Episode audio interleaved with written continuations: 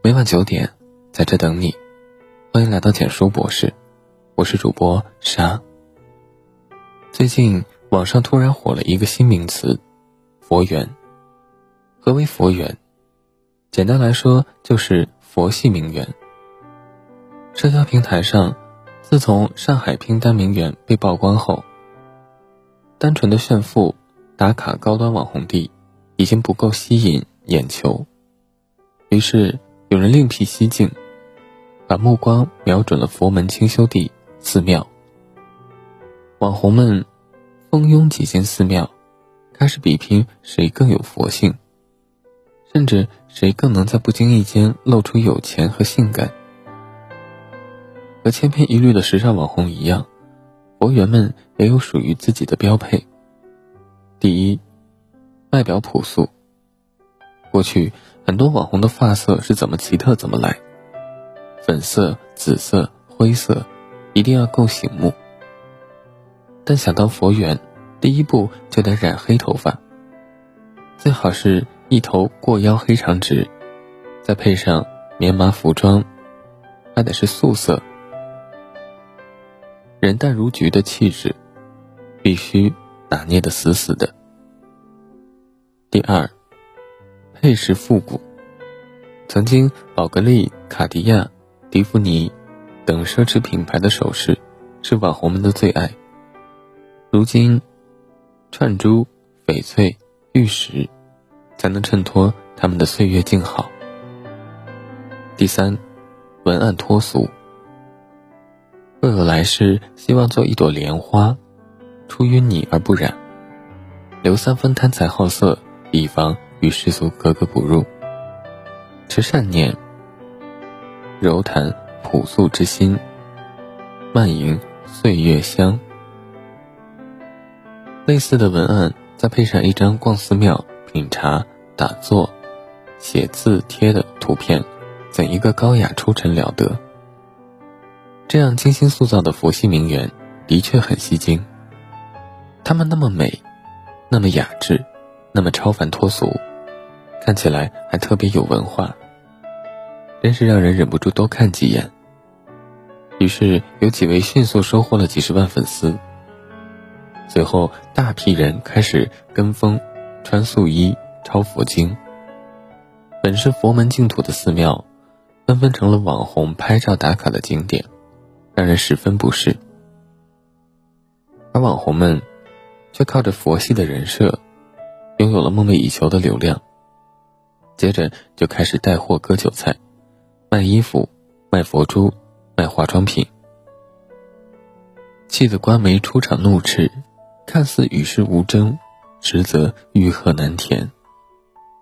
多家平台纷纷发出声明，永久封禁。这些所谓佛缘，真像他们塑造的那样高雅多彩吗？一位自称北大毕业的网红，日常就是逛寺庙、写字帖。看上去就是佛缘本源，可云淡风轻的照片下，那些讲究的拍照姿势、精致的妆容、若隐若现的名牌包包，始终让人觉得有几分违和。果不其然，这位佛缘不久后就因一则视频翻车了。视频中，他身披佛教僧服，内搭长裙，刻意放置身前的迪奥包包，格外醒目。很多内行的网友看不下去了，因为他随意敞开穿的僧服，是礼佛时穿的海青，而海青的正确穿着方式是双手端在胸前，袖子不可随意垂下，且必须遮住里面的衣服，把庄重的僧服穿成风衣外套。这位网红的礼佛真心究竟有几分，显而易见。一位网友犀利评价：“最近，从遇到名媛，变成遇到佛缘。他觉得，他如此优雅，知性温婉可人。你问他庄周除了梦蝶还梦什么，他不知道。你问他抄那么多佛经，应做如是观是什么观？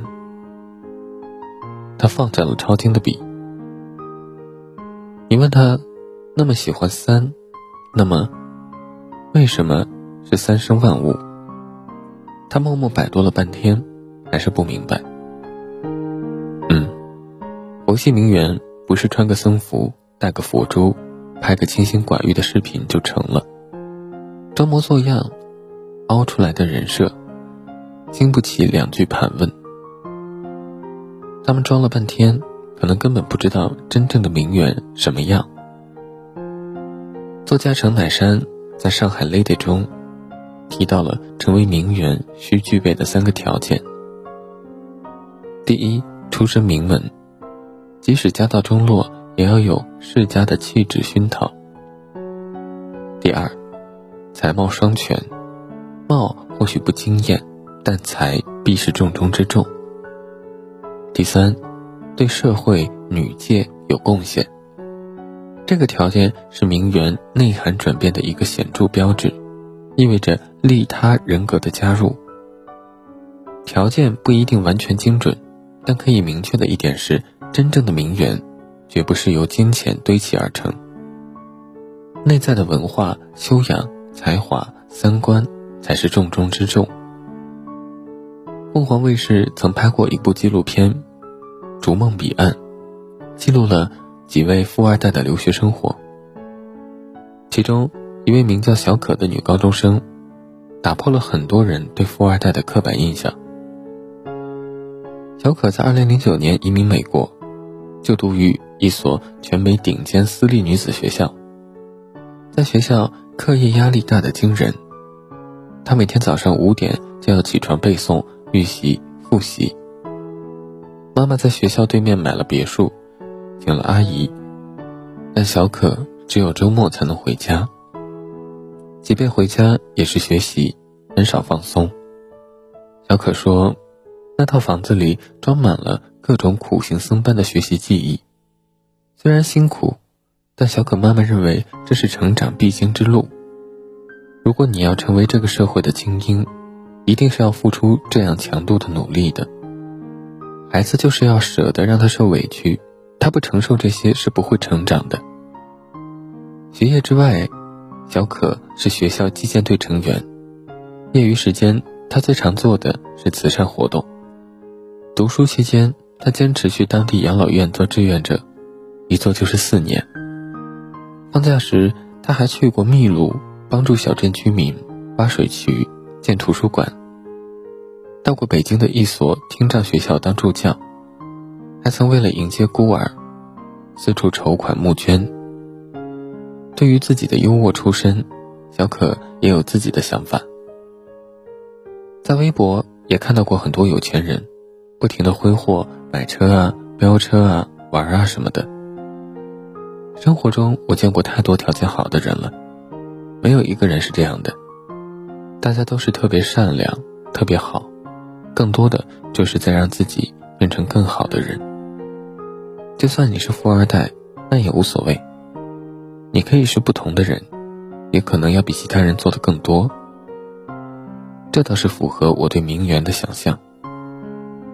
他们不是用奢侈品包装起来的表面奢华，也不是整日享乐、纵情声色，而是坚持修炼自己的内在素养，让自己变成更好的人，为社会做更多的事。前段时间我还看到过网上的一组。小贵族名媛培训照片，一群公主装扮的十来岁女孩，坐在欧式装修的房间里，学习怎样成为一位名媛。摆满精致食物的餐桌旁，女孩们端正坐直，学着老师拿起刀叉，小口咀嚼吞咽，同时还在小心拿起高脚酒杯，和身边同伴微笑碰杯。用完餐后，擦嘴也有严格规定。餐巾必须折成同样的形状，捏起一角，轻轻擦拭。很明显，孩子们每个动作都有固定姿势，身体摆动的角度、幅度都被严格规定。怎么评价这种培训呢？按说孩子们学点礼仪也不是坏事，但这种整齐划一的动作，浮于表面的技巧，让人看到的不是优雅。而是娇柔造作。太假了。这几年，无论是一线城市还是十八线小城，都有类似的培训班冒出，且颇受欢迎。培训班硬生生打造出一份名媛生活指南，号称可以让孩子从女人到女神，从平凡到超凡。在这样的速成班里，孩子们学习如何着装，如何喝下午茶，如何吃西餐。父母在付出高昂学费后，开始心安理得的望子成龙、望女成凤。可现实呢？就像陈丹青说的：“有教养的女孩子。”有资望的名媛，没有一个毕业于培训班。天下父母都对孩子怀着美好期待，希望他能向上层流动，这很正常。但是盲目追逐名媛风、贵族气就有点夸张了。想想，你花大价钱给孩子报培训班，希望打造出一个名门淑女，可是一个十来岁的孩子。究竟能在那些繁琐固定的姿势里学到什么？如果没有内在的修养，那些仪式只会让他们学会装模作样的凹造型。离名媛还有十万八千里。有人曾这样定义白富美：白于品性，富于思维，美在心灵。没错，孩子真正该学的贵族精神，不是浮夸的形式主义。而是根植于内心的知识和修养。很多人对贵族有误解，以为住豪宅、戴名表、交往名流、像模像样的吃西餐、过挥金如土的高层生活，就是贵族。但事实上，那不一定是贵族，更可能是暴发户。真正的贵族，贵的不只是物质和地位，更是一种精神。正如。许吉林教授说的：“一个下岗的三轮车夫，靠自己蹬三轮车的微薄收入养活了几十个孤儿，一个一个送他们去上学。我们也可以说，这个人具有一定的贵族精神。人活于世，物质上的富贵很难，精神上的富贵更难。我们普通人家孩子，与其砸大钱去学贵族礼仪，与其装模作样。”造名媛人设，倒不如先把心思花在提升内在修养上。毕竟，真正能经得起世俗和岁月考验的美人，一定早有诗书藏于心，早有贡献传于世。点亮赞加再看，好好修内涵，天天向上。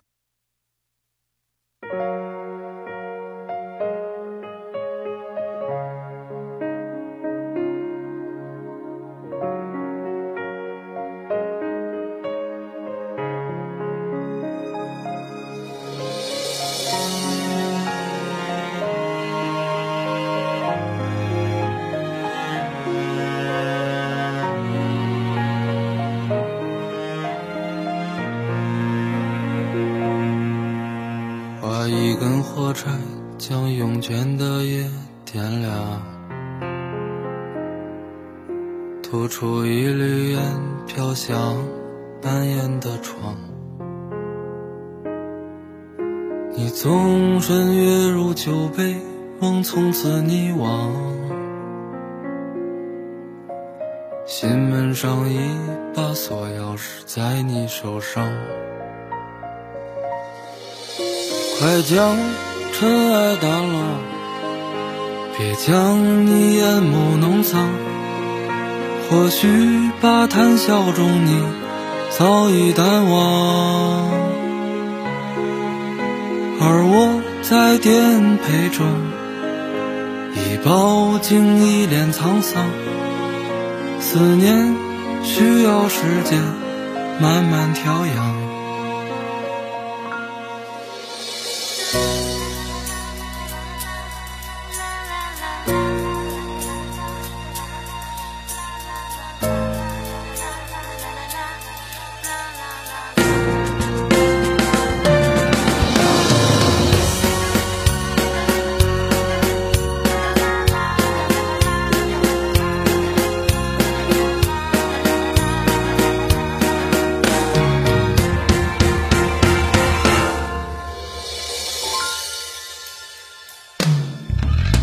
往日记起来，怎能慰藉心肠。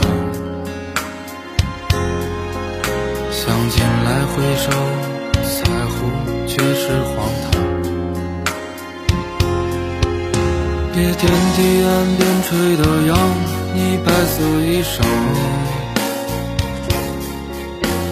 只是发间。